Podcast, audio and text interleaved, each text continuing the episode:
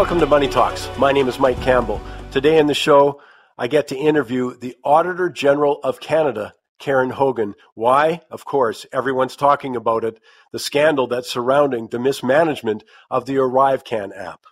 And in the end, there was um, no oversight, no governance, no goals, no objectives. And so, you know, the, the big finding of, you know, the, the value of this really boils down to how do you manage to a budget when you actually don't have a budget? More with the Auditor General of Canada, Karen Hogan, in just a couple of minutes. But we also have a fascinating look at some of the challenges when we talk about the EV revolution, the transition to renewable energy. I mean, this has been a one sided debate. We've been acting as if it's just easy going all the way. Well, you want to hear Ernest Scheyder today. He's a senior correspondent for Reuters, but the point is, he's just written a new book. It's called The War Below lithium, copper, and the global battle to power our lifestyles. Bottom line, hey, it's not smooth sailing. There are many groups who oppose particular projects. We want the lithium, we want the copper and other critical minerals, but you know what? Some environmentalists are against it, worried about water supply issues. Uh, some are worried about some of the unique flora that gets absolutely decimated if we do major mining projects. And the list goes on. I think you're going to find it fascinating. We also have Ozzie with us, of course. I've got Victor. I've got Michael. I've got a goofy award. I've got a shocking stat. You're at the right place. But first, my question regarding the ArriveCan app debacle was Will anyone care a month from now? Well, maybe they'll have the RCMP report issue their findings if uh, any criminal activity took place, but give it another month after that. Will anyone care? I mean, this whole mess is receiving a lot of attention right now in light of the Auditor General Karen Hogan's calling the mismanagement the worst she's ever seen in her long career. I mean, the AG found, in quotes, a glaring disregard for basic management and contracting practices. I mean, the Canada Border Service Agency's documentation, financial records, and control were so poor that we're unable to even determine the precise cost. Hmm. Documentation, financial records, and control were so poor that we were unable to determine the precise cost. Now, where have I heard that before? Oh, yeah, every Auditor General's report in the last 40 years. I'll get more into the specific mismanagement of ArriveCan in a few moments with the Auditor General, but I want to emphasize a straightforward point. While ArriveCan is an egregious example of mismanagement and waste of our money, it's not a new story in 2021 audit of the $182 billion Investing in Canada plan, Auditor General Hogan found that billions of tax dollars were unaccounted for, stating in quotes, the absence of clear and complete reporting on the Investing in Canada plan makes it difficult for parliamentarians and Canadians to know whether progress is being made against the intended objectives. Well, that's similar to what she just said about ArriveCan. Got to recall what former Auditor General Michael Ferguson said about the billion dollar Phoenix pay system debacle, which he said showed, in quotes, an unfathomable incompetence. And I thought just as importantly, he said, what he consistently encountered was a culture in the federal bureaucracy that avoids responsibility. Hmm, avoids responsibility? How about this? Public Works Minister Jean Yves Duclos, in committee testimony, refused to answer who the heck hired GC Strategies? He was asked 32 separate times, never answered. On Wednesday, we had the Canada Border Services Agency President, Erin O'Gorman. She was in testimony in front of the Commons Committee. Well, she didn't ask, answer when asked who within Canada Border Service Agency was responsible for collecting and storing those documents.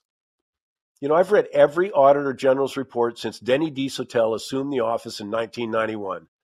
So 10 years later, when he was leaving the office, he stated in his final report to Parliament, when he was examining government mismanagement of tax dollars, he stated in quotes, Why do these problems seem so intractable? Why do they persist year after year despite express commitments to set them right? 18 years later, in his final report, Auditor General Michael Ferguson said the same thing. Our audits come across these problem, these same problems in different government organizations time and time again. Even more concerning is that when we come back to audit the same area again, we often find that the program results have not improved. Yeah, maybe ArriveCan is the worst example, given the apparent efforts to hide information accusations right now of destroyed documents and emails, along with accusations of outright lying, along with the Liberal government's refusal to cooperate and the lack of interest actually in finding out what happened, right down to voting against initiating the audit we're going to talk with uh, with Karen Hogan. But the point is that I could literally start naming egregious examples of mismanagement and waste and not finish for hours. Make that days. I'm not talking about policy choices. Well, that's part of the public debate on, on and you vote for that. I'm talking about waste, mismanagement, blowing tax dollars, implementing those policy choices. So let me finish with an unpopular observation. I'm unpopular enough, let me add to it. Politicians, most in the media, and the public couldn't care less. Think about the last two federal elections, 219, 221. Government waste, mismanagement, lots of examples, or the failure to employ best practices wasn't an issue. There was not a single question during the leaders' debate. No reference to the Auditor General or Parliamentary Budget Office reports, despite the fact there was plenty of ammunition there. When surveyed about top concerns, government waste and mismanagement aren't in the public's top 10. So it's a good bet it's going to continue, at least until it costs government a lot of votes.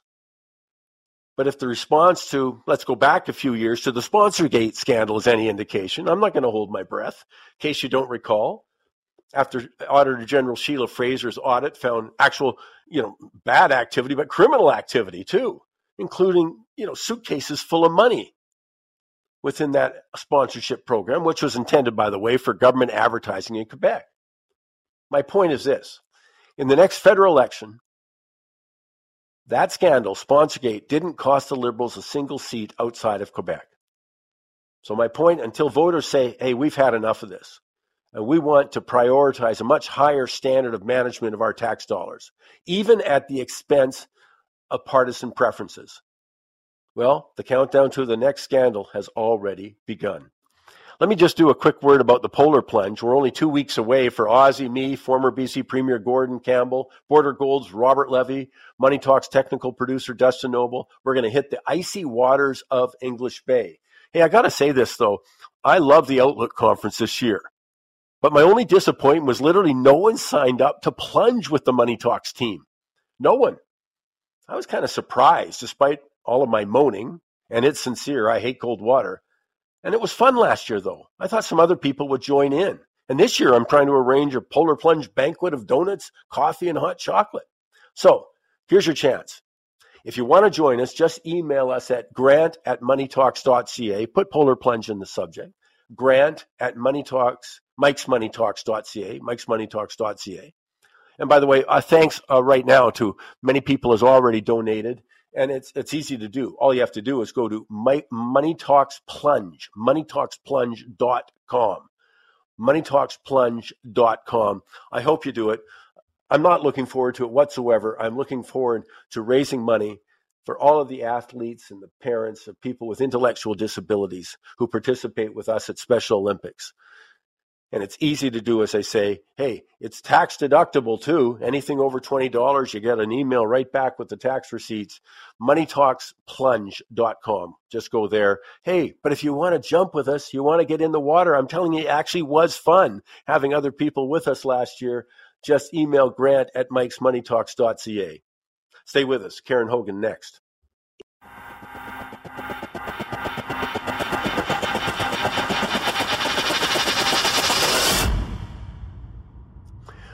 On the 2nd of November, uh, no, 2022, the House of Commons passed a motion that called for the Office of the Auditor General of Canada to conduct a performance audit of the government's management of the Arrive ArriveCAN application.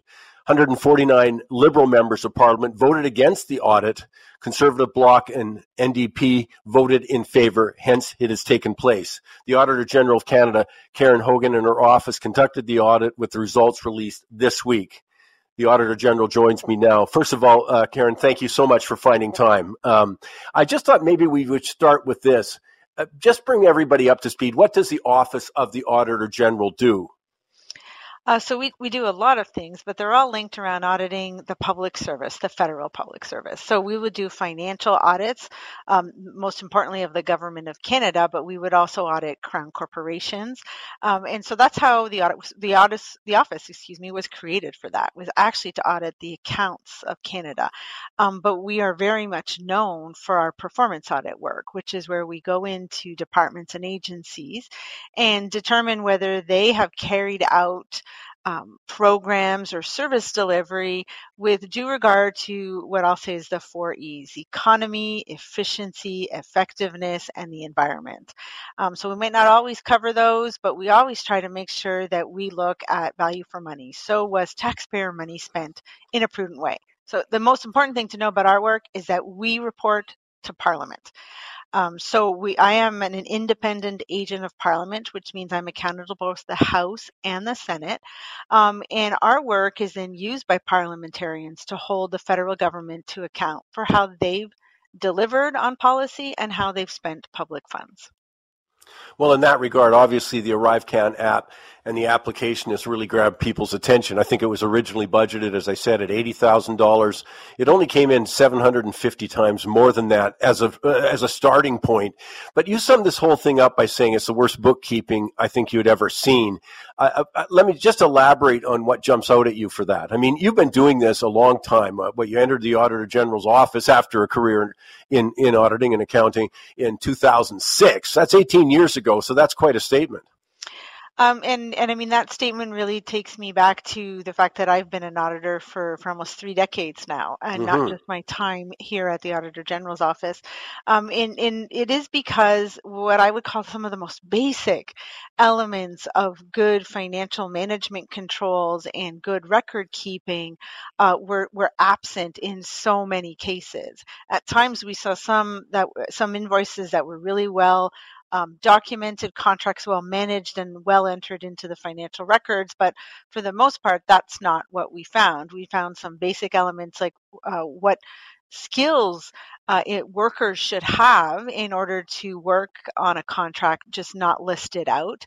And then invoices were missing basic elements such that we couldn't determine whether um, the, the, the, fees that had been charged related to the ArriveCan application or another IT project that was on the way um, at the Canada Border Services Agency. And, and that basic uh, information should be there.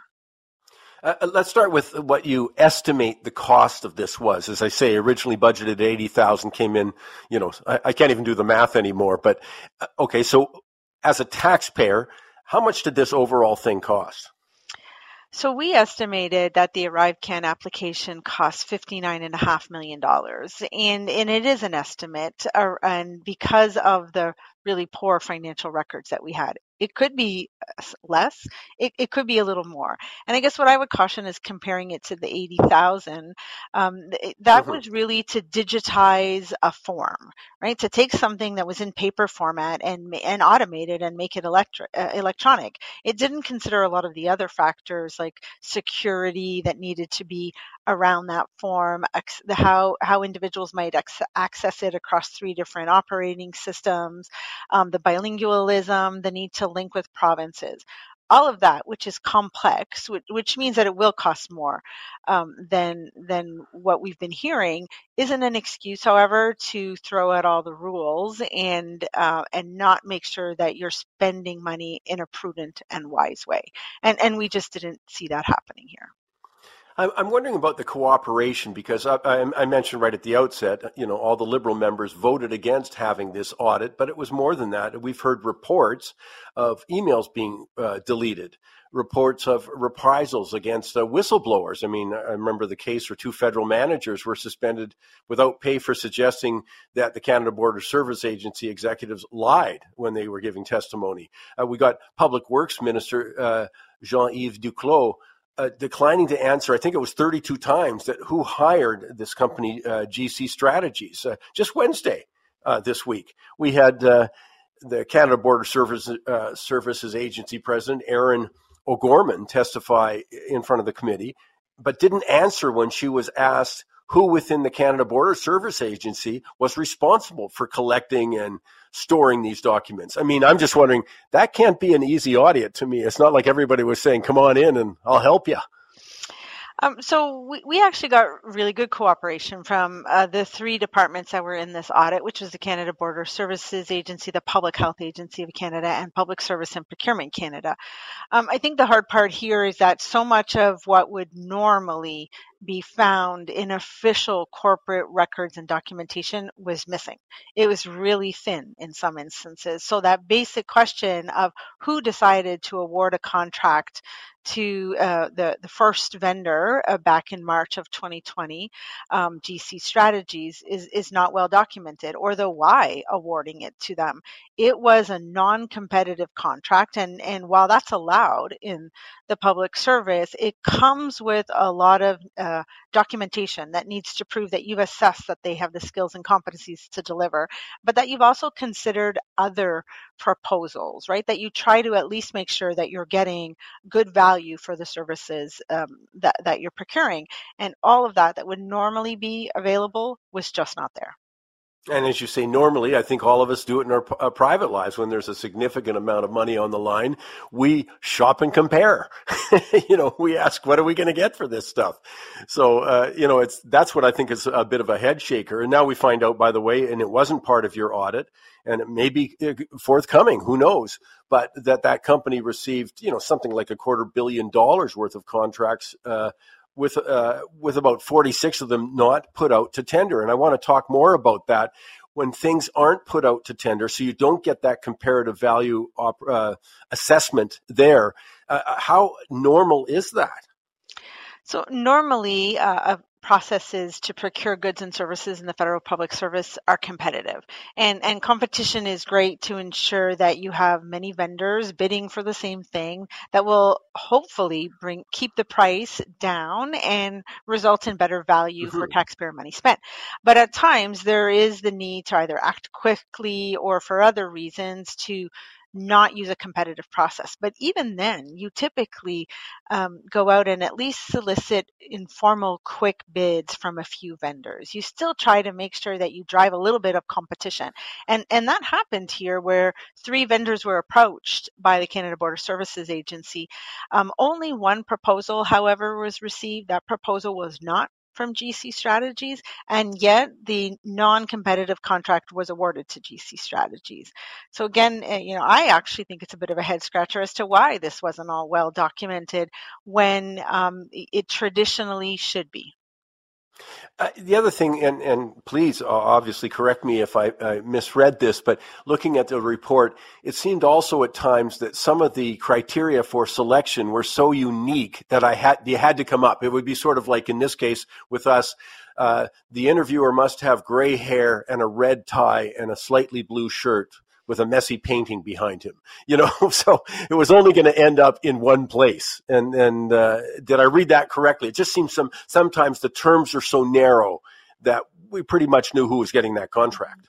Yeah, so if we take ourselves back to uh, the start of the pandemic, when all of this was happening and the need to develop the application was there to improve um, the, the, monitoring of health measures at the border, uh, it was a reasonable ex- expectation to do a non-competitive contract and to reach out to a third party to help because both the Canada Border Services Agency and the Public Health Agency of Canada um, had assessed that they didn't have the skills and more importantly the capacity at that time to do this.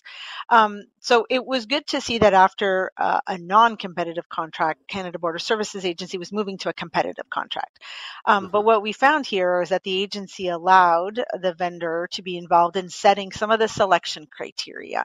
And it was very narrow and restrictive that it likely limited competition. And in the end, GC Strategies was the only uh, vendor to respond to the competitive bid and hence were then given the competitive contract um, later on.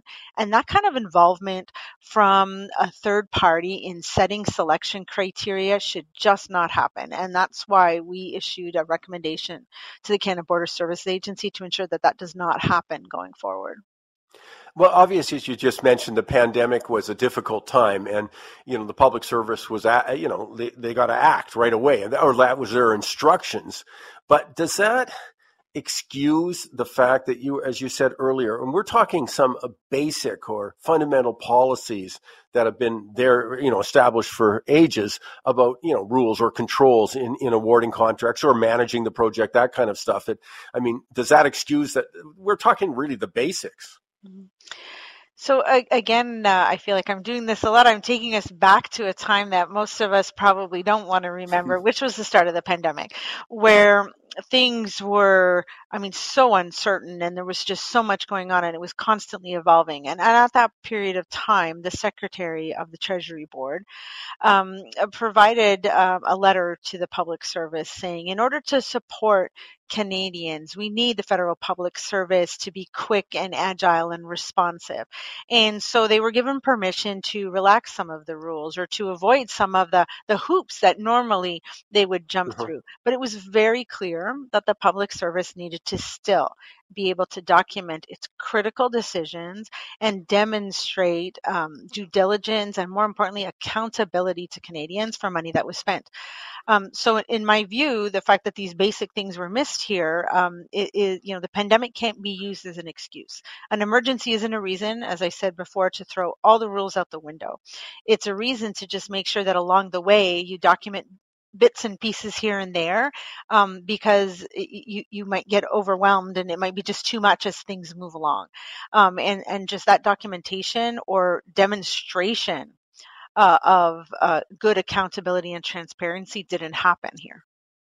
Do you, do you look at, oh, okay, so uh, trying to assess what money was spent, how it was spent, do you do the benefit side like the cost? Yes. And the benefit side was there any way of measuring what did we get for this? Because uh, you know the, the app was widely panned and uh, it doesn't look like it was overused let's let's put it that way. But do you look at that side of the equation also or does your office look at that side so uh, we didn't do what I guess most people in the investment world would look at, which is a mm-hmm. return on investment uh, assessment. But we did yep. look to whether or not um, Canadians received the value for taxpayers' funds. And our conclusion there was that no, Canada did not receive uh, the best value for, for money spent. In fact, I would tell you that uh, the federal government paid too much for this application. But I would highlight I guess two two two value aspects that we did look at. At the early on in the pandemic, uh, you might recall that we issued a report in 2021 around border measures. We actually had two, and in the second one, yep. uh, we followed up on how the government had improved um, following up with travelers. And some of that was because of ArriveCAN. The fact that now they could collect um, more accurate, the quality of the information was better, and more timely information to allow for better follow up. So, for, for example, to make sure that an individual had actually been quarantining over 14 days. The paper form was taking at times 28 days to make its way to the public health agency. So hard to follow up on a 14 day quarantine. Um, mm-hmm. then I would tell you that there's an enduring sort of value to, to the application in that the Canada Border Services Agency uh, is now used this and springboarded to digitize the advanced declaration form for customs and immigration. So something you might have traditionally filled out sitting on a plane when you travel back into Canada is now digital and, and it could expedite um, getting through customs. Um, all of that being said, it doesn't mean that you should pay more than you should for uh, an application. And, and in my view, we paid too much for this. Yeah, and that's always the challenge. Is, is I'm I'm big on the cost benefit analysis of, of everything. I, I welcome it, but uh, you know, you started off by saying you're there, and I I perceive that your office is the taxpayer's best friend.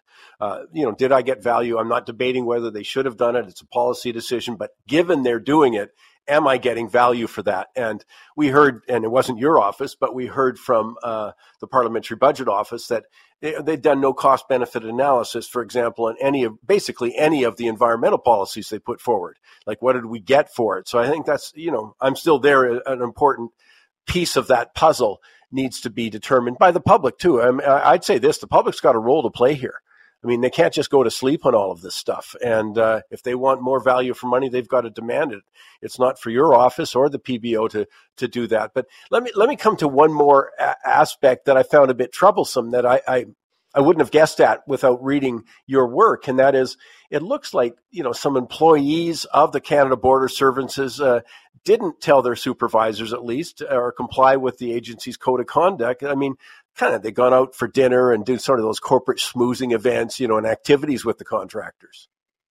So I recognize that developing relationships with um, with vendors is something that's very commonplace um, in, in the normal work environment, and in the federal public service, where you have to make sure that not only do you, have um, you are you are free of conflict of interest, but you also have the appearance of being free of conflict of interest, um, is why the public service has a really strict code of conduct. And in this case, the, the Canada Border Services Agency has a code of conduct that required if any employee received an invitation to a private event, whether they attended the event or not, they should be informing their supervisor. And and that's done for a few reasons. One is so that the supervisor can decide whether mitigation measures should be put in place um, since this this happened. Uh, but most importantly, it's to uh, minimize that appearance of a conflict of interest or the view that there could have been bias made in uh, some of the procurement decisions that occurred. And we saw no evidence of that reporting by employees to their supervisors. So that really creates a significant risk um, when you're sitting back and looking at whether or not these procurement decisions were, were properly done. Um, and, you know, many of our recommendations, I would call them really common sense in this audit report um, mm-hmm. because some of the most basic common things you wanted to see uh, weren't there. And, and I would expect that they should be implemented pretty quickly. Uh, let me finish with this because this is really troubling for me. This is a, a, a, work that you've done on a particular project, the ArriveCAN app. One of the things you told me uh, in the past, told our audience in the past, is anytime you get a couple of departments together, responsibility and accountability sort of gets more difficult, you know, within that framework. But man, can I, I just can't believe the theme of at times mismanagement, et cetera, uh, has been echoed from Denis Desautels and of course uh, Sheila Fraser, you know, the late Michael Ferguson, you know, who looked at uh, at the Phoenix Pay system and said it was incomprehensible how poorly it was managed, and and now we arrive here.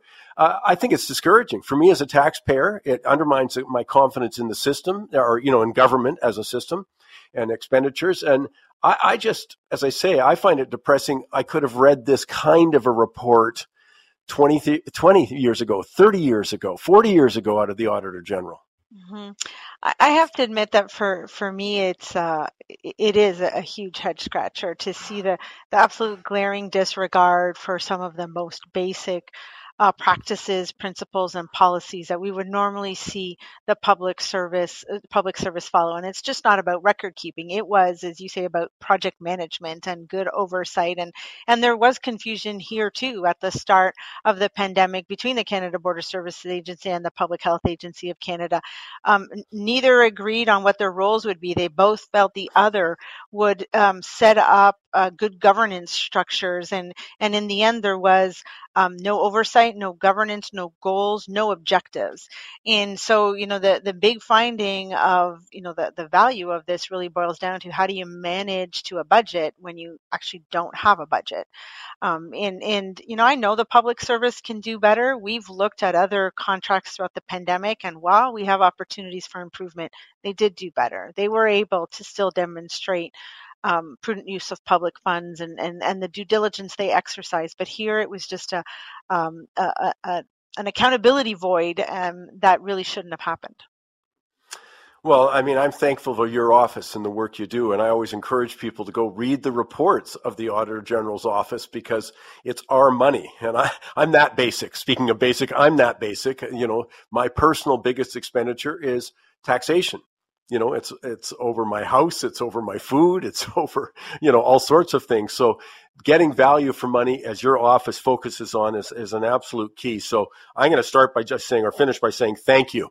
Thank you to all your people and all the work you do and know that it is resonating at least with some of us who care how our tax dollars go. I wish it would resonate higher up on the uh, on the political chain because I, i've been shocked that this is never an issue you know, we had the 2000, and I'll just put this out. It's just me saying it, but you know, both 2019, 2021 federal elections, they did the big leaders debate. Not a single question about how our money was managed. Mm-hmm. Didn't matter who was in power. Not a single question about. And this is despite some audits that were pretty, you know, eye-opening and shocking in some regards. Still not a question. So we'll remain to be seen what the public does to it. But I know what you guys have done is first class work. So thank you. Oh, well, thank you very much. And I think that that's one of the good things about um, the federal public service in Canada is that uh, transparency and accountability, even when things are done wrong, are, are taken seriously. And, and that's a role that we get to play is to try and support that ac- accountability and transparency. And, and I do hope that folks go read our audit reports. We're trying really hard at making them um, shorter, easier to digest with some visuals, and and and hopefully, um, uh, you know, folks will think it's a good read. Yeah, and, and seriously, uh, the summaries, the summarization, the points to focus on are all there. So easy, easy stuff. Thanks so much for finding time for us. No, it's much appreciated. Thank you for having me.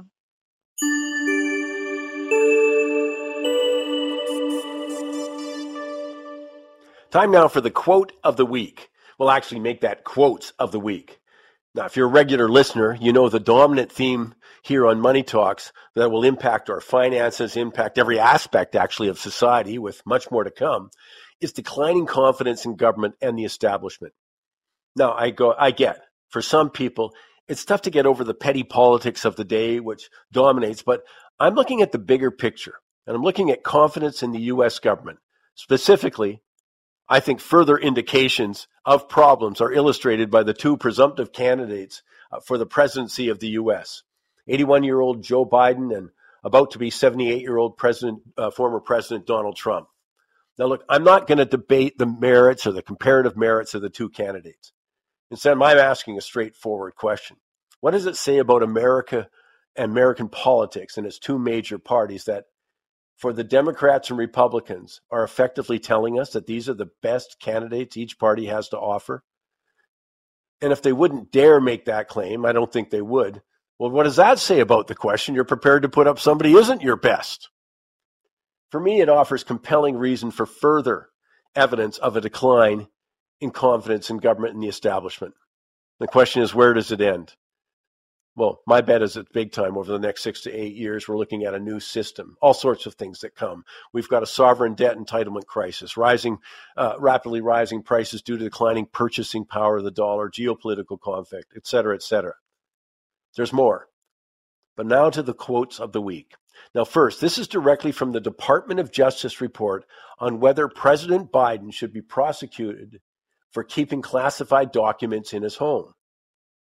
Specifically, the quote deals with the president's mental acuity, or lack of, as the report concludes. In quotes, in his interview with our office, Mr. Biden's memory was worse. He did not remember when he was vice president, forgetting on the first day of the interview when his term ended, and forgetting on the second day of the interview when his term began.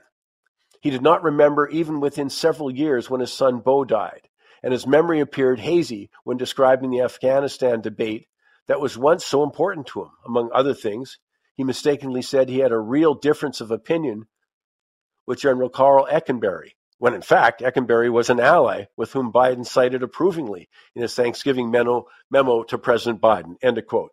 It goes on. This is a topic of discussion in the U.S. Now to the second quote, this by Donald Trump, and there's many to choose from. But this week, regarding whether the U.S. would support NATO allies who had not met their financial commitments to NATO, their military commitment. At a rally in South Carolina, Mr. Trump recalled a conversation with an unnamed head of state about how he'd respond if a NATO member that hadn't spent enough on defense was attacked by Russia. Mr. Trump stated in quotes, one of the presidents of a big country stood up and said, Well, sir, if we don't pay and we're attacked by Russia, will you protect us? Mr. Trump responded, You didn't pay? You're delinquent? No, I would not protect you. In fact, I would encourage Russia to do whatever the hell they wanted. End of quote. Well, I don't care if that was theatrics or he actually thinks the U.S. should abandon NATO allies. Uh, I mean, it's just an incredible statement to me. During the Ukraine war, where Russia's bombed Ukrainian cities, civilians, hinted at using nuclear weapons while threatening Finland and Sweden for wanting to join NATO. I mean, it's more than over the top. It's irresponsible. And I think it reflects a dangerous lack of judgment. But there you have it, folks. The two presumptive choices for president of the U.S. you know, one of the themes on Money Talks has been the lack of practicality when we're looking at, you know, the electric vehicle revolution or the renewable energy transition that I just simply said, where's the money, where's the materials coming from? We've rarely talked about that. And another side of that subject, I mean, I, have virtually never heard it is what are the trade-offs we're making when we go that? I mean, just simply the mining impact on the environment, things of that sort. Well, finally, somebody's addressed that. Ernest uh, Scheyder is senior correspondent for Reuters. He focuses on the energy transition, but he's written a brand new book just released. You can get it on Amazon. The War Below Lithium, Copper, and the Global Battle to Power Our Lives. Uh, Ernest, thanks so much for finding time for us. Hey, it's great to be with you, Mike. What, what a welcome subject in my eyes is again, you know, I'm not debating whether we have electric vehicles renewal, but we need a full discussion of it. And this, the side you're talking about and done a great job with the book, The War Below, is, hey, there are trade-offs in this kind of thing. Uh, had you noticed that same dearth of information or side of that debate too? I had, and I got to tell you just a little bit of context, Mike. So before I wrote about the critical mineral space for Reuters, I wrote about oil and gas. I did that for mm-hmm. about four or five years, and I spent time living in North Dakota uh, and writing about the fracking boom and and the industry going on there. And a lot of people would ask me, fracking good or bad? And I think folks tend to go on one side or the other with the oil or gas industry, depending on where your perspectives are. When I transitioned my coverage to go to the critical mineral space, one of the things that I noticed though was that people across all different shape, uh, all different perspectives were saying, yes, yeah, we, we do need more of these critical minerals. We think, sure, we want electric vehicles, and why not? We need more electric gadgets and gizmos. But they weren't really deciding or debating about where we want to get those. And so, even though there's a, a wide realization that we need more of these, we're not having the debate about where, how, and why we actually want to produce them. And really, what I'm bringing to the audience here with the book is the idea of choice. What are the choices that we're willing to make if we want this energy transition and if we want all these electric gadgets and gizmos that are increasingly powered by critical minerals? And it seems so just recently, uh, at least my impression is that we just discovered they come from China if you're looking at rare earths and the refining side, not just the mining, the refining side. Yes. And of course, China is a challenge, at least it is for me, with slave labor and those kind of issues. Obviously, environmental deg- degradation is an issue, you know, and the geopolitical tension. But we didn't even admit that, for goodness sakes. Right. I mean, that is one of the key tension points that I push into here in the book is how the past 30 or 40 years, China has really cornered the market for the production supply chain for these critical minerals. And so whether it's its gargantuan use of copper and the big contracts that it has with Chile and other large copper producing countries, or how it's cornered the market for these 17 minor metals known as rare earths that are extremely important for weapons uh, and other electronics, um, or whether how it's really focused to laser on control of the global lithium refining market. And lithium underpins the lithium ion batteries, which are extremely important. And so this geopolitical tension there really is the undercurrent that goes through the entire book because these can be used as economic weapons. And indeed, we saw China do that in 2010 when it blocked exports of rare earths. It has also blocked recently exports of rare earth technology to the United States and other countries. And it has, and it has, excuse me, move to block exports of other minor metals as well. And so these are economic weapons that are being used. And whoever controls these critical mineral production and processing will control the 21st century economy the way that oil helped define control of the 20th century economy. And we're not having that discussion, but it's a reality. Well, the War Below does a great job of, of sort of pointing out that and then the implications. I mean, one of the things that I've been on about, because I just find it appalling, as simple as that, is the use of child labor, you know, in the mining uh, in the Congo for cobalt, as an example. Uh, again, very little recognition or uh, admission of that that's the case too, which is, I mean, part of this or the major part of the impetus is the things you discuss in the book for bringing some of that production back into the US, but back into Canada and other yes. sort of, let's call them Western jurisdictions. But again, that's why I think the book is just so timely because that is certainly not without challenges. Correct. One of the key examples that I talk about in the book is the proposed Twin Metals project, which is in northern Minnesota uh, near the Canadian border. And this, your listening audience uh, will, might be familiar with the Boundary Waters, which, as the name implies, is a giant body of water that forms the boundary between the United States and Canada. And this particular project that I explore in one of the chapters wants to be developed by a company known as Twin Metals, and it's an underground deposit of copper and cobalt and nickel. And if it were uh, being if it got green lit by U.S. officials, it would be a huge supply for the entire region for these critical minerals and metals. But the tension point comes in the type of rock that these metals are found in. So if you extract it out and it gets exposed to water, it can in some instances form acid.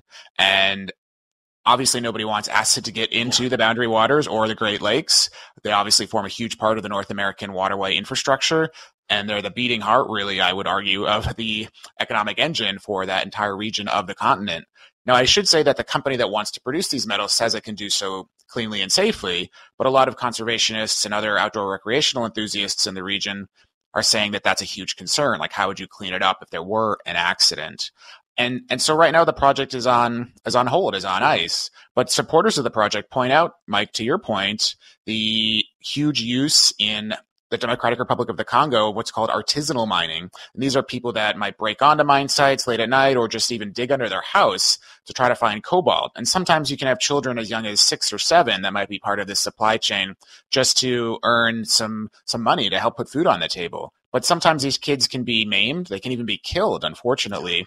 And it's really hard to trace once they sell that rock to a middleman that sells it to a refiner that goes into the global supply chain. It's really hard to trace if that cobalt originated with a small child putting pickaxe and shovel into the ground. And so I'm not necessarily saying it's a sort of black or white argument. Like if we don't dig in northern Minnesota, then that's going to boost mining in the DRC. But what I am saying is we're not having that discussion point right now around that tension, around what are the choices we're willing to make. And maybe the answer is we just don't mine here and we're comfortable having fewer electronics. But the way that our economic situation is growing right now, it does not seem that that is a choice we're having. So I really hope that the war below sparks a conversation in Canada and the United States and elsewhere for where we hope to get the building blocks for our everyday lives. Yeah, I would say it sparks a realistic conversation because that's what I think has been lacking. Uh, you know, it's interesting with the example you gave there because obviously people don't want it polluted in any way their water supply, let alone the Great Lakes, you know, that sure. feeds North America. But it would seem to me there won't be a solution here simply because you know people who are many of the people who are concerned about that it's sort of the precautionary principle you know if there's even a one uh, you know percent chance of a problem they say no to the project. I mean it's you know it, it, they would just be dug in. At least that's my experience with many of other similar situations. It's zero yes. tolerance. And well i don't think you get agreements with zero tolerance well, that certainly is what industry would say to a lot of these issues. It's like you can't. I mean, there's no such thing as pure certainty yeah. in life, you know, obviously, um, and and so that's this is a rejoinder that you get from industry. And I think policymakers are caught in the middle here, you know, trying to wade through the complexities of these issues. Uh, what I think is going to have to happen, though, is for the average consumer, for the average voter in a lot of these Western nations to actually join the debate, to not just leave it for Ottawa or Washington to figure out, or for the manufacturers of the equipment that they use every day, whether it's cell phones or vehicles, but to actually be part of the conversation. We've seen glimmers of this, Mike, in the apparel industry. You remember that a few years ago there was several large fires, unfortunately, at what were essentially sweatshops in Bangladesh. And these were horrible conditions where workers were, you know, well underpaid. Uh, and they, some of them ended up dying in these fires, but they were making clothing for very well known brands sold across the world. And so you started to see consumers really push back for obvious reasons as to this horrible way that these clothes were being produced. I'm curious to see what the book and other talking points around these issues does for critical minerals because I think we need to be having a broader conversation about where we get these building blocks and consumers need to lead it. The average people need to lead it because once they do that, then that will have a bottom up effect on the entire supply chain as well as from the policy front. Right now in the United States, I mean, there's a hodgepodge of federal laws, but the main law that's governed hard rock mining in the United States has been around since 1872. That's a uh, really, really long time. Like, so it probably should be updated. Well, but I love that you're putting the emphasis also on consumers because we're getting an example now that might be somewhat helpful. I mean, uh, Apple has been so uh, highly criticized, and I think justifiably so, about not caring really what their supply chain looks like, especially when you got Xinjiang province in, in China, you know, with slave labor, you know, talk about some of their suppliers use forced labor, you know, and so you're watching, you know, transition out of China to some degree, anyways, or small degree. I'm watching other other uh, you know, uh, cell phone makers sort of boast that they're not there. So maybe, you know, your point, I just don't want to lose it here, is that, you know, consumers can have an impact saying, no, that's not good enough here. You got to do something different here. Correct. I think that's exactly the nail on the head. I mean, manufacturers respond to what their consumers want.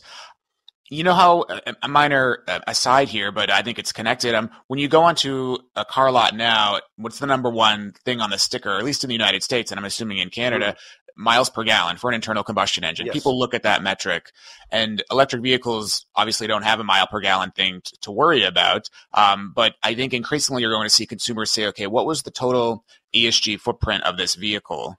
And that can be connected to did the lithium come from Chile or did it come from Quebec? You know, did it come from Nevada or did it come from Australia? Um, and I think these are the kinds of things that are going to increasingly be asked for by consumers because they're going to want to know that, you know, while, hey, I might be doing a good thing for the environment by buying an electric car and not emitting when I drive, I want to know that the metals weren't coming from some far flung place and I was emitting as part of the shipping process, or I wasn't contributing to child labor in the DRC or elsewhere. I think increasingly these are going to be asked for by consumers. And I chronicle in the book the efforts by Tiffany and Company, actually the jewelry company, to help form this new mining certification program that so far has got support from Ford and BMW and Microsoft and others. It is growing, but it's a way for mines to be basically judged on certain key metrics and then the results of the test, if you will, are made public for everyone. There's no hiding. Yeah. And so this way, everybody in the entire supply chain can know how that mine operates, how it pays its people, how it, how much water it uses, how much water it recycles, all of these things that go into the ESG footprint. Because I think increasingly consumers are going to demand this information so that they can make the best decision they know how with their purchasing power. Uh, let me come to something else in the book, another example, rather, because it's, sure. it's different from these. You know, the uh, is it pronounced Rhyolite Ridge project? You know, the lithium Rhyolite Ridge. I'm yep. talking. Uh, yep. You know, huge one. I mean, what is it? One of two really monster ones in the states. Lithium, yep. of course, as you alluded to, batteries, and not just for cars, not just for EVs, but other you know uses. Uh, I I just found the opposition to that fascinating. I'll let you describe it. Sure. This is a site about 200 miles north of Las Vegas, and it's a massive deposit of lithium that's also intermingled with boron, which is used to make soaps. So the company that wants to develop it, it basically sees two potential revenue streams here. It can sell the soap, which is which is great. I mean, anytime you can sell two products is awesome, and then it can sell the lithium. What at the start of the company, they hope to sell it in the United States. That's their main goal to really help United States resilience. And the problem, though, is that this site in Nevada is also the home to this rare flower found nowhere else on the planet. This is the only spot in the entire world that this flower has been found. And the tension right from the beginning is this question of whether or not the mine can be developed with this flower. And you have the company pitted against this conservation group that is saying no, like what matters is biodiversity. If we let this flower go extinct in the name of fighting climate change, are we going to let something else go next? You know, is it going to be an animal or something else? So we just sort of let go. And the tension on the other side is you've got this company led by this very earnest man who used to be in the oil and gas industry and sees his fight to build this lithium mine as sort of key to leaving the planet cleaner for his grandchildren and children than the one that he found. And the, of course, the, the, the deep seated tension here is not only between the lithium and the flower, but sort of broader questions around climate change, um, the fight against climate change, and the fight over biodiversity. If we did nothing, if we just let climate change go unabated and didn't produce this lithium, would the flower go extinct anyhow because of climate change? Um, what do we matter more? You know, I mean, it's there are millions of types of flowers on the planet. You know, is this one worth it? Is it a true slippery slope if we let this one go extinct and others go extinct as well?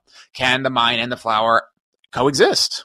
Um, and these are the things that the book explores through real human detail and human storytelling. Because I was I was very keen here not to write a book about geology or investing. I wanted to write a book about people because these are issues that affect all of us. So I wrote a book for everyone. Yeah, and and that's where I think so much of the success. I mean, the way you've you've framed it, but you've just done a great job, and I loved it in the book when you have that. You know, that's the choice. That's to me, that was the essence of the book. Like, make a choice. There mm-hmm. are you know fallouts everywhere. What have you found? Uh, in, like I think we've been on this sort of one track. We're going to push it forward. Now we're getting into reality. Now these choices are coming front and center do you would you bet that these kinds of things brought forward and, and where the reality, not them being bring forward, but the reality will delay the energy transition. I mean, some of the uh, some of the goals are very, very ambitious. You know, we're all going to be in EVs by 2030 or 2035. You know, and we're nowhere near the amount of cobalt we'd need to do that. Right. I read a study out of the UK describing, well, if the UK was going to was proposing to do that, they'd need all the cobalt in the world right now you know, that kind of thing. We know from you know, people in the mining industry the incredible need for copper that's going to come with the renewable energy, the EV revolution, those kinds of things.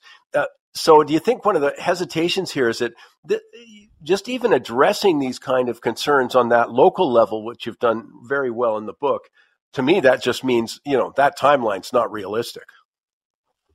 Well, Mike, I, I would agree with you there. The more I added up the plans by Washington and Ottawa and Brussels and other governments around the world to go fully or all or partially, excuse me, fully or partially electric, you just do some math on the back of an envelope and you realize, okay, well, if if this is the goal, how are we going to actually get there? And the book is an offshoot of my work at Reuters, and I would cover specific yeah. projects for Reuters, but I would keep getting a no on each one. You know, each project was facing a lot of opposition, and it really wasn't my perspective or even goal in the book to say whether or not these mines should be built or should not be built. But just doing the simple math, I would say, okay, if we want to go fully electric, as, as you were saying, by 2030, 2035, you're going to need a lot more lithium. Like here in the United States, President Biden has set this really ambitious goal of having all of the vehicles that the U.S. federal government owns, which are a lot of cars, uh, own, uh, go fully electric by 2035. And you're going to need to have, as you say, a lot more lithium, copper, cobalt and nickel and many other critical minerals to reach that goal. And so if we are not going to produce them here in the United States, well, where are we going to get them from? And are we going to get them from China? Like that seems like a huge probably not what the, the, the, policymakers in Washington have been intending. Um, and so it does seem to delay uh, on paper, it would delay these electrification goals. And, and let's remember it's, it's, it's not just about how do you build the electric vehicle. It's then how do you build the charging network, which requires a lot of copper and other critical minerals. And then it's also much, much more than just transportation. You know, I have, a, I have a chapter in the book that seems kind of whimsy, but it's about leaf blowers. Yep. And for me, it was a way to bring to the reader this idea that this issue is not just about electric cars. Yes. So a few years ago, I, I got a house and I decided to sort of live that suburban dream of, of, you know, mowing my own lawn. And I got an electric lawnmower and an electric weed whacker and yes, and an electric leaf blower. But I had just started writing this book, Mike, and it took me down a rabbit hole of okay, if getting an electric leaf blower is better than having one powered by a two stroke engine, where did all those metals in that leaf blower come from? And I couldn't figure out where any of them came from, including the cobalt. I had no clue if a young child took it out of the ground in the DRC. And, and I have a lot of resources at my disposal. I still couldn't figure it out. And that, so that's just a leaf blower. Now extrapolate that across the millions of other electronic devices that we all use every day cell phones, laptops, etc. All of these are powered by critical minerals. So this is an issue that goes beyond just uh, transportation. And I think that for me, that really crystallizes uh, the tension here around this idea of, of, choice or the choices we're not making. You know, when I read that part of the book, I, I, I got to say, I had a big smile on my face. I, I, I sort of muttered the word finally, you know, because it's not just as you say, it's so many aspects of our lives. And all I want is a realistic conversation, you know, a practical, realistic conversation. And that's why I think the book goes so far. But it also, um, you know, remind people, uh, you know, it's, uh, it's Ernest Scheyder, and I'll just be S C H E Y D E R. Follow him on Twitter, you know, senior correspondent for Reuters. But again, here's the name of the book The War Below Lithium, Copper, and the Global Battle to power our lives. And I say, I read a ton of stuff, and I, I really did say, finally, somebody's addressed these many, many issues that are so pertinent to what's going on and key I mean, uh, you know, if we're not going, you know, the geopolitical tensions, we're not going to be re- relying on China. It can be weaponized. That kind of stuff has all come to the forefront. Well, then the debate begins in other areas. And Ernest, you've done a fantastic job with that, and I highly recommend the book. Awesome. Great to be with you, Mike. Thanks for your time. Thank you. You know, once again this week, all eyes were on the U.S. Uh, inflation numbers this time. It could be Canadian inflation numbers. We look around the world within that. I want to bring Michael Levy in to discuss it, though. You know, Mike, it's fascinating. We got those CPI numbers there. And, uh, well, first of all, I think they were a disappointment for those who wanted to see even lower inflation. Well, they were, Mike, but fact is, is they came in at 3.1% in January, and that's versus a December gain of 3.4%. So you just take a look simply at that. That's a pretty darn good number, and it looks like inflation's coming down. Yeah, but could you believe the market reaction? I mean, to me, it's just a testimony to how people are fixated, and I'm not saying they shouldn't be, but they are fixated on, you know, central bank policy, what the economy is doing, what the inflation number, and of course, again, ultimately, it comes back down to interest rates. Well, it does, Mike. But the the thing that to me is a bit of a head scratcher, but it shows uh, just how vulnerable the markets are, just to simple numbers, is that the expectations were predicted at 2.9 percent, so they came in at 3.1 percent. So what? They were 3.4% the month before. It's not like it went from uh, 2.9, 3.1 back up to four and a half or some silly number. That was just a miss, but the markets are so sensitive, Mike. Then when the numbers came out, the Dow fell 500 points. The other equity markets fell fell in, in, in the same ratio but then you had the interest rate, the bond markets also reacted. Yeah, I think what that's about is that, you know, since December 1st, when Jerome Powell sort of signaled a, a change in sentiment, you know, that we were going to get lower. You remember, Mike, at one point we had uh, you know, the analysts forecasting a rate decline starting in March every month for the rest of the year. And I think, you know, so much of the market action was predicated on a very optimistic view that rates are going down that it's so vulnerable to the, even the slightest hint that maybe they're not going to go down as fast. I mean, I'm looking at the market sentiments now. I guess they're still, they're right back to predicting maybe three rate declines this year at a quarter point each or four rate declines. You know, a far, a far cry from what they were. But as I say, that euphoria is what pushed those markets higher. And, and, and, Mike, what, what we're looking at is maybe a June rate decrease instead of a May. That's not a big deal, but what is a big deal is how sensitive investors are even to the smallest little move that might be contra to what they were expecting. And you don't see that in good markets. You don't see there's ups and downs, but everybody is so sensitive to it. And you have markets reacting like they did. And this will carry on until some steadiness comes into the into the market till till people have an anticipation that things are going in a direction in which they can operate. Yeah, I think I think that's the message here. I think people, and that was a, one of the big messages coming out of the World Outlook Conference, is expect volatility. That it's not going to be smooth sailing, and we don't have a clear path at this point. Now, through December, uh, part of January, the market assumed there was a more clear path. Now it's a little cloudier as to when, as you said. So, yeah, I think that that's a big message for investors. Don't be surprised at the level of choppiness, the level of volatility that we're going to be experiencing. And this was just a quick example. And that's not, eh, well, actually, for investors, Mike, let's um, separate the two. For investors, we'll live through what happened. It's not going to affect much. It'll affect the market on a daily basis. But people who are traders, people who play the markets, uh, people who just don't have the confidence in the longer term, this is going to affect them. As it affects them, it's going to affect the markets almost on a daily basis. Yeah, it'd be interesting. I'm of course, as you know, I'll talk to Victor later on, and I'll ask him about that. Is this a great environment when you get these ups and downs so quickly? It's certainly, as you say, investors have got one approach, uh, traders got another. Well, we'll be there, Mike. Uh, Yeah, just, just one more thing, Mike. I just got to bring gold in because there you go. Um, we're, we're, talking about the equity markets and interest rates. The floor fell out of gold for a day or two. Exactly the same kind of thing. So it's just not equity markets or interest rates. It's the general broad markets that are affected even on a daily basis. Absolutely. Mike, we'll chat next week. Thanks, Mike. Have a good week. Time now for the shocking stat of the week. As you heard earlier in the show, the transition to electric vehicles and renewable energy is going to require a massive increase in mining for things like lithium, nickel, cobalt, copper, uranium, graphite, rare earth elements.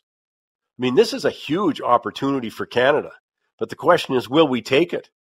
Well, I'll tell you, not if what's been going on the last dozen years or so is any indication.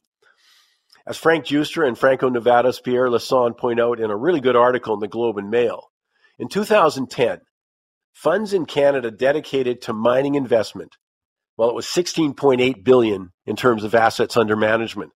You know, today it's fallen 83% to a shocking only 2.8 billion assets under management. But I think you may have recognized this when you realize that Canada's lost almost all of its major mining giants. I mean, we lost Inco, Alcan, Falconbridge, Noranda to multinationals. And with that, you lose the head office, of course. You lose R&D. You lose development of a talent pool. I mean, simply put, I mean, it's undeniable in the competition for investment Canada, uh, capital, Canada's losing out to many other jurisdictions who provide a more attractive environment. That's the bottom line as evidenced by Canada's biggest pension funds, by the way, lack of investment in Canadian mining. This is a huge story that goes unnoticed or ignored.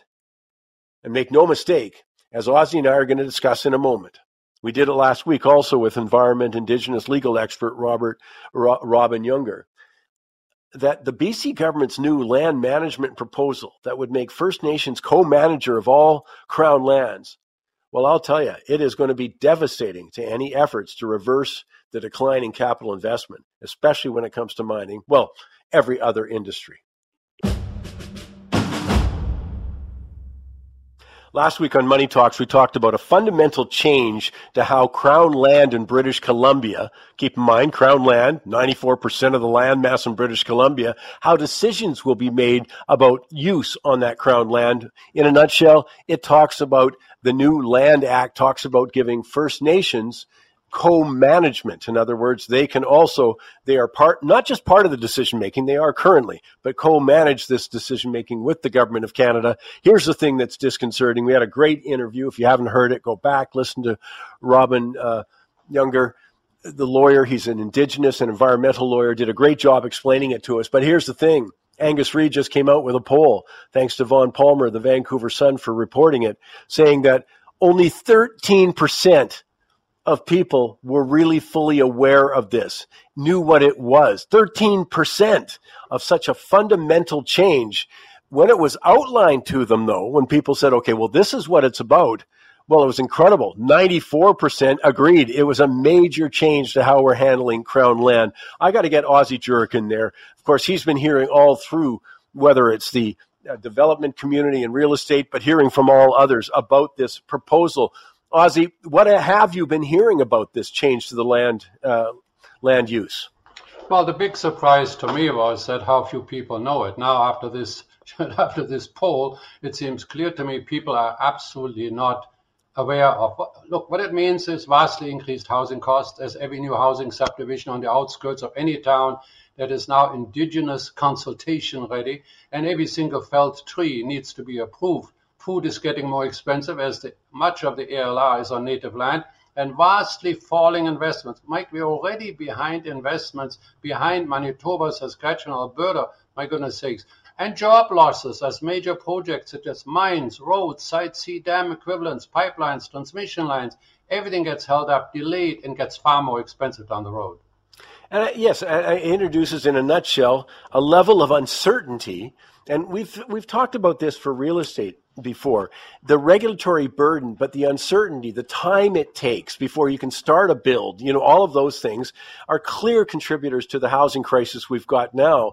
But it, it sort of occurs to me we're sort of extending that to the entire province of British Columbia with ripple effects throughout Canada. Everyone in Canada should be paying attention to this. But bottom line, when you've added a second group of decisions makers who can say yay or nay, that is not the regulatory environment that invites investment. There's too many other choices. Well, in BC, it's really poor government policy that drives a poor investment climate.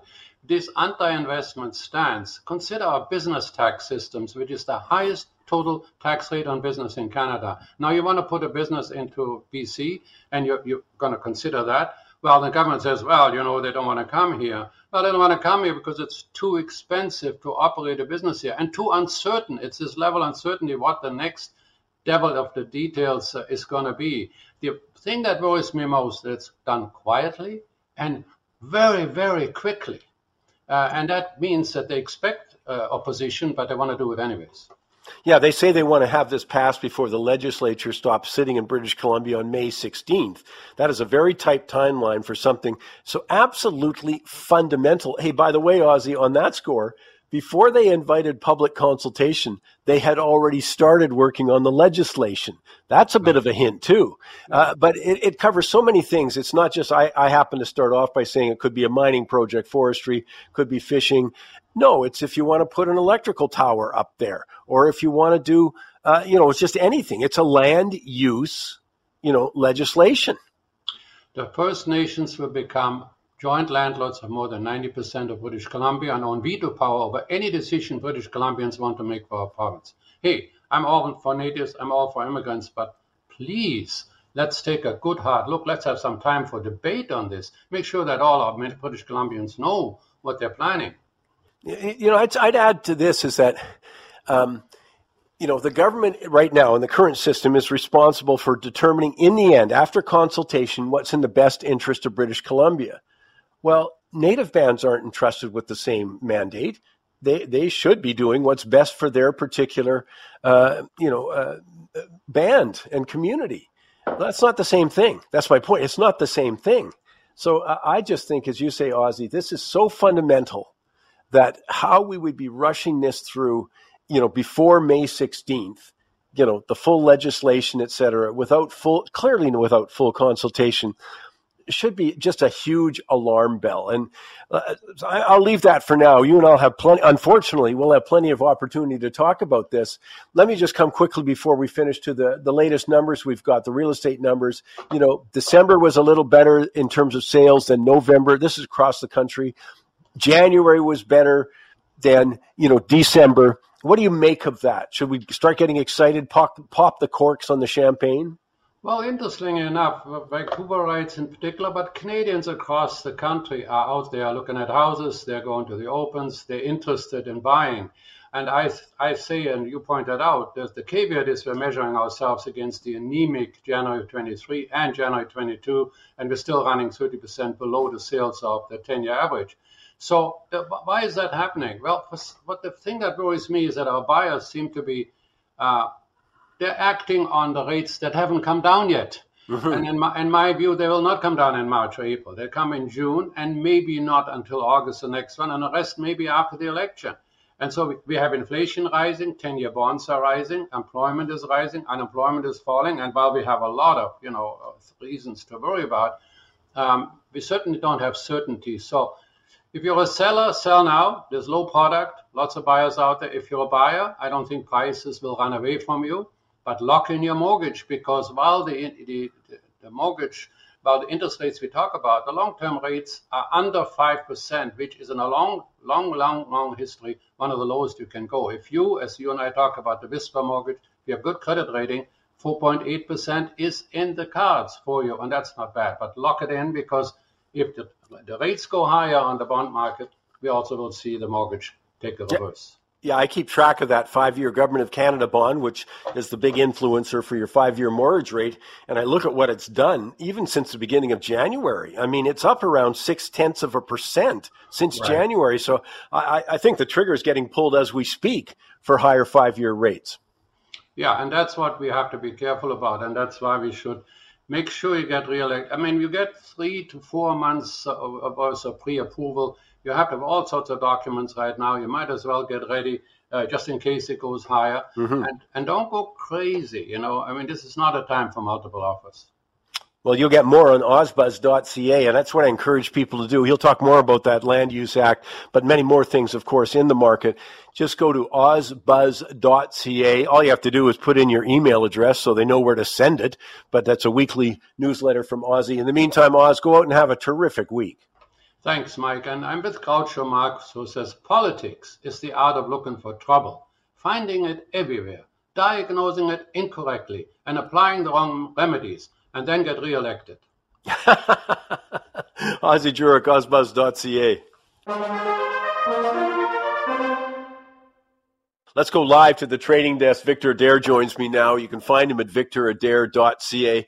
Vic, so many things are occurring to me when I look at the strength of the market. You know, it's the old climbing a wall of worry because nothing seems to derail it for more than a day or two. You know, so we've got this power market going on right now. What's your impression of it? Well, the, the stock markets are, are where the, the, the rally is happening. Certainly, the Dow and the S and P, the, the, the what we call it, the bedrock uh, indicators in the market, are up 15 of the last 16 weeks. That is a record going back to 1972, more than 50 years. Just to give you a flavor for how strong this rally off of the October lows of last year has been. A, couple of things occur to me in that. One is it feels frothy in some areas, but there's been a rotation in others. So let me just start with the frothy stuff that I'm seeing out there. Well, I mean, the, latest new kid on the block, as I call it, uh, Super Microcomputers, uh, has rallied from $300 a share to over $1,000 a share in the last 20 days. And, uh, you know, I mean, and of course, we've had a, a, an incredible run up with in Nvidia. Nvidia. I always say that wrong. Sorry. Um, I, I want to say the stock symbol. Uh, the whole tech sector has been, you know, the leader, but the last two weeks here, there's been a real rotation where the tech, tech sector has lost the leadership to what we call the, the small cap uh, stocks. And by the way, when I speak of you know the the large cap stocks, Apple made their high back in December. I mean, they've not been a market leader for more than two months, and I think one of the reasons that, that Apple's down 10% from those highs is that 20% of their sales apparently happen in Japan in in China and of course as we know China is in well they're not they're not spelling it out but China's in a depression uh, let me come also. It's you know, the, as I said earlier, you know, bull markets climb a wall of worry, and we've given it a wall of worry, things to worry about. When you look at these major layoffs that we've been seeing, you know, I think it was on Friday that uh, Nike again, another monster layoff, but that's one of very, you know, many that we feel like we're just firing through over the last few weeks. The market doesn't seem to mind. Back to what I was saying, it's a, it feels frothy. I always get nervous at that, Vic. You know, I've never, you know, I just know that as we go up in this manner, or some of the stocks go up, as you just said, uh, you know, that obviously we better appreciate that the risk is increased you know and, and, i'm not so sure people are prepared for that. that that's a guess obviously i haven't quantified it but you know there's things you can do if you're a little bit worried uh, if I could just spit it out, Mike, it feels to me like people are buying lottery tickets at a casino. Uh, mm-hmm. that is the, the, on the retail side of things with very short dated options. I mean, you can buy options now that expire the same day you buy them, you know, and people have been writing puts like there's no, like it's free money. I, I, I feel that, you know, there is, uh, when it works and it keeps working and keeps working, you think, well, it's never going to stop working. So we've had a, an incredible run here. I would say, for for instance, and this isn't an investment advice, it's just an idea. But if people have a portfolio of stocks and they don't want to really sell out of them, but you know they have a feeling like a bit like I do, puts are dirt cheap here. You can you can buy index puts that are you know, give you some downside insurance at the very least. Yeah, I just I'll just elaborate with that. It's downside insurance. When you buy a put, you have the right to sell somebody. Let's use a stock as an example. Any stock at a, a specified price. So if the stock takes a tank, hey, you've got that insurance policy. You can sell it at that prearranged price. So you're saying, Vic, that you're looking at those that kind of insurance for a downside risk is cheap right now. Yeah, and you know you could just buy. There's probably some reverse uh, ETFs you can buy as well. It might be mm-hmm. even easier for some people. Maybe you can't trade a, a, an option or buy a put in a in an RSP, but you could buy those ETFs that qualify. In, in terms of the risks, I think of, of, of a downturn, we've just had a tremendous rally here. As I said, the, the strongest in 50 years since uh, October interest rates, there's been a real sea change there. You know, last December, the market was looking for six cuts from the Fed. Now they're pricing in barely three. Uh, and if the prices of the indices do start to fall, that will beget more selling because we've got a lot of, I mean, trillion dollar size mechanical buying in the market, trend following, and that sort of thing. So if the market starts to slip a bit, these guys have to reduce their sizes. Uh, we've got a seasonally weak period of the year from mid February to April for, for the stock indices, and also the same seasonal thing. Uh, this is when we get a volatility spike seasonally, you know, uh, yeah. going, going back a number of years between now and middle of March. So it, has been an amazing run. I'm not saying, you know, it's going to fall. It, it, could double from here. Who knows? But for, uh, let's call it a veteran traders that I talk to, everybody's going, this is yeah. looking a little scary. and we've been there several times actually in the last few years in different, you know, in different uh, industries, et cetera. I, I, guess the message though is, you know what, people should again, and, and I know it's a straightforward one, review the risk you're taking. The risk has changed within your portfolio because of the movements. You know, don't fall asleep on this stuff. You know, stand back, assess your portfolio with your financial advisor, and whether you need to take action or not. I just don't want you to be surprised because the higher we go here, there is more risk in the whole whole deal, and some of the fundamentals aren't supporting the stock rises anymore. So, uh, good advice. Have a look at puts, have a look at stuff like that, and have a look at victoradair.ca. Get all of his latest charts. Uh, if it doesn't give you a sort of sort of fear of heights, uh, go ahead and do that, Vic. Thanks very much for taking the time. Hey, thanks, Mike.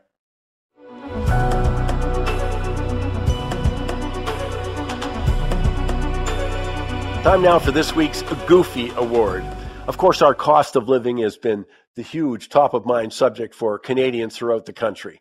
I mean, it is just tough out there. You know, we talk about affordable housing. Well, that brings me to this week's Goofy. Toronto City Hall, under NDP stalwart Olivia Chow, has just voted to raise property taxes in that city by 9.5%. That's three times StatsCan official rate of inflation. Even more astoundingly, the mayor had repeatedly promised a modest tax increase. Well, 9.5 doesn't fit that bill. But here's my point they're not alone. The amount of tax payable per dollar of the assessed value of a property is called mill rate. You got to understand that. And it's going up through Canada. Although you don't need the percentage you pay on the assessed value to go up when the assessed values are going up, but both are happening at this time. So, for example, the mill rate in St. John's is going up nearly 10% this year, while assessed values are also going up 3.4%. So the percentage you pay on the property rises, obviously. Calgary passed a 7.9% hike. Edmonton approved a 6.6% property hike. Montreal, 4.9%. City of Vancouver passed a 7.5% property tax hike for 2023 and warns that, hey, you're going to get bigger increases as we go in the neighborhood of over 8% and the king of all property tax hikes, Osoyoos, British Columbia, where it's being widely debated, as you can imagine, because they're proposing a 39% hike. But the point is, all of this is significantly higher than StatsCan official inflation rate. But what it does is it's work its way into our cost of living because they get passed along to renters as well as owners. Right? It's more expensive to have a building. And if you're not allowed to pass them through, then what that does is discourage capital investment in new accommodation because we obviously need that with the population growth. No, as I say, notice we get an inflation rate, but people sit there and wonder, hey, my cost of living is going up far greater, especially if we start talking about uh, property taxes. This is just an all out assault on, assault on affordable housing and rents. And by government, it seems to be relentless. And it reminds me of the old odd adage we get the government we vote for. We get the government we deserve. That's all the time I have this week. And again, I want to have a big reminder of the polar plunge. I want you to get in that water with uh, Ozzie and I, former Premier Gordon Campbell, with Rob Levy from Border Gold, with Dustin, who is our technical producer here on Money Talks. You know, get a whole bunch of people involved to donate. Simply done, by the way, for donations is moneytalksplunge.com. Hope you do it. All the people that we support in Special Olympics who've got intellectual disabilities of a variety of types, it could be Down syndrome, Fragile X, well, they and their families deserve our support. So it'll make you feel good. Go ahead and do it. And I hope you have a terrific week.